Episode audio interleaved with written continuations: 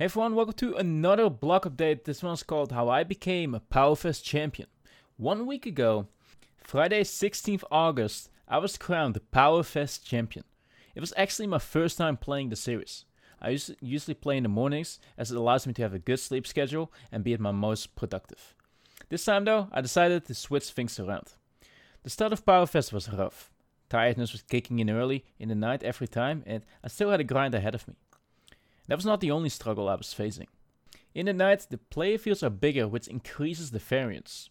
You're going to win a tournament less frequently, but when you win, the reward will be bigger. That's exactly what happened. I had a lot of deep runs during Powerfest, but with Agony, I saw myself falling short every time. It reminded me of the past years, having great month of January, and the rest of the year slowly but surely downswinging. I was getting lots of deep runs and lots of potential for massive scores, but not converting them. Benson B always says champions always stand up one more time, and I really resonate with it. Winners also have doubts, asking themselves if they can still beat the game or if they are playing well. And they may also start to lose confidence when they lose and can't seem to get those big scores. But there's one big difference between them and people that do not succeed. They do not give up. They keep showing up for duty and try to play to the best of their ability. When they're not do, uh, playing during those times, they do not watch Netflix and complain about not getting what they think they deserve. No, they study. They discuss hands with other people and get feedback on the game to make sure they indeed play the best game. And that's exactly what I have been doing. While grinding, for sure I've vented. For sure I've doubted myself. But each and every day I showed up. Same for that Friday, the 9th of August. It was a normal day. A day where it seemed like it didn't matter what I did, I lost. It was the second last Powerfest day for me, as I was taking Saturday off to recharge for the Sunday grind. And that realization was harsh. I was really hoping the hard work was going to pay off during Powerfest. But all that happened was driving ourselves deeper into the hole. I was done with it. I talked about maybe skipping the Sunday grind, as with that comes lots of variance. I even cut the stream to play the last two tables on my own and gave my followers on Instagram the update with sad news. Just a few minutes later, I became rational again and said in my stories that I was going to play those last two tables to the best of my ability and we will see about the Sunday grind after. Slowly but surely, I started to accumulate chips in the $11 64 low 10k guaranteed deep turbo. In 1 to 2 hours, I was on the final two tables. I was thinking, I have to fire up the stream. Imagine actually reaching the final table and maybe even winning it and then not having it documented. So fired up the stream. First hand on stream, the small blind shoves for 11 big blinds and I look down at ace jack offsuit in the big blind. I quickly call and he turns over king 7 offsuit. And then the flop comes. King, queen, 4. Oh no. I look at my streaming software and think I can still cut the stream. 10 seconds in and it hasn't gone through the lay yet of course. But then, there is a beautiful ace of clubs on the turn to save us.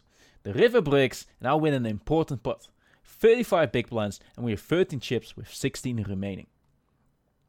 As it was a turbo, things went really quick. 15 minutes after reaching the final two tables, I win ace 10 vs ace 7 to knock someone out and reach the final table. I was second in chips. Everyone else was really shallow. And since then, the only notable hand was me calling a 5.5 big blind jam with Jack 10 offsuit in a big blind versus a small blind and losing versus Queen 7 suited. 15 big blinds and a dream. Folding a lot of weak hands and seeing everyone busting left and right ended with me playing four handed. I'm the short stack with 12 big blinds, the bottom with 30 big blinds, and the second in chips opens. The small blind, chip leader at the time, calls with a 40 big blind stack, and I look down at ace 10 offsuit in the big blind. This is a perfect rejam opportunity as short stack, so we go all in. The bottom folds. Phew. The biggest obstacle folds. And then, the small blind tanks for a very long time. Please, just fold, you know? Just fold. I don't want to run it versus a 30% hand with the ICM. And after tanking for a minute, he decides to call with ace 5 suited. Flop comes 7 3 deuce, giving him a gutshot to a 4. Turn comes a queen. Safe. River. River comes the 8 of diamonds, and we double up. We are amongst the chip leaders with 25 big blinds. After a 5 minute break, we open it up with the 8 8 on the button. The small blind with 19 big blinds is a short stack and folds. The big blind, with the same stack as us, decides to 3 with us to 6.5 big blinds. We have 25 big blinds behind. He can be applying pressure here on us with the ICM. We currently have $678 locked up, and there's $2,160 for first. I decided to go for it. We go all in with, with pocket eights for 27 big blinds and put our tournament life at risk. Big blind tanks. One minute passes by. Please fold. Not again a 30% equity hand calling us. With the ICM, hands like ace jack offsuit, ace queen offsuit, offsuit. It's just folding. Please, just let it go. Luckily, he lets it go. We are the chip leader.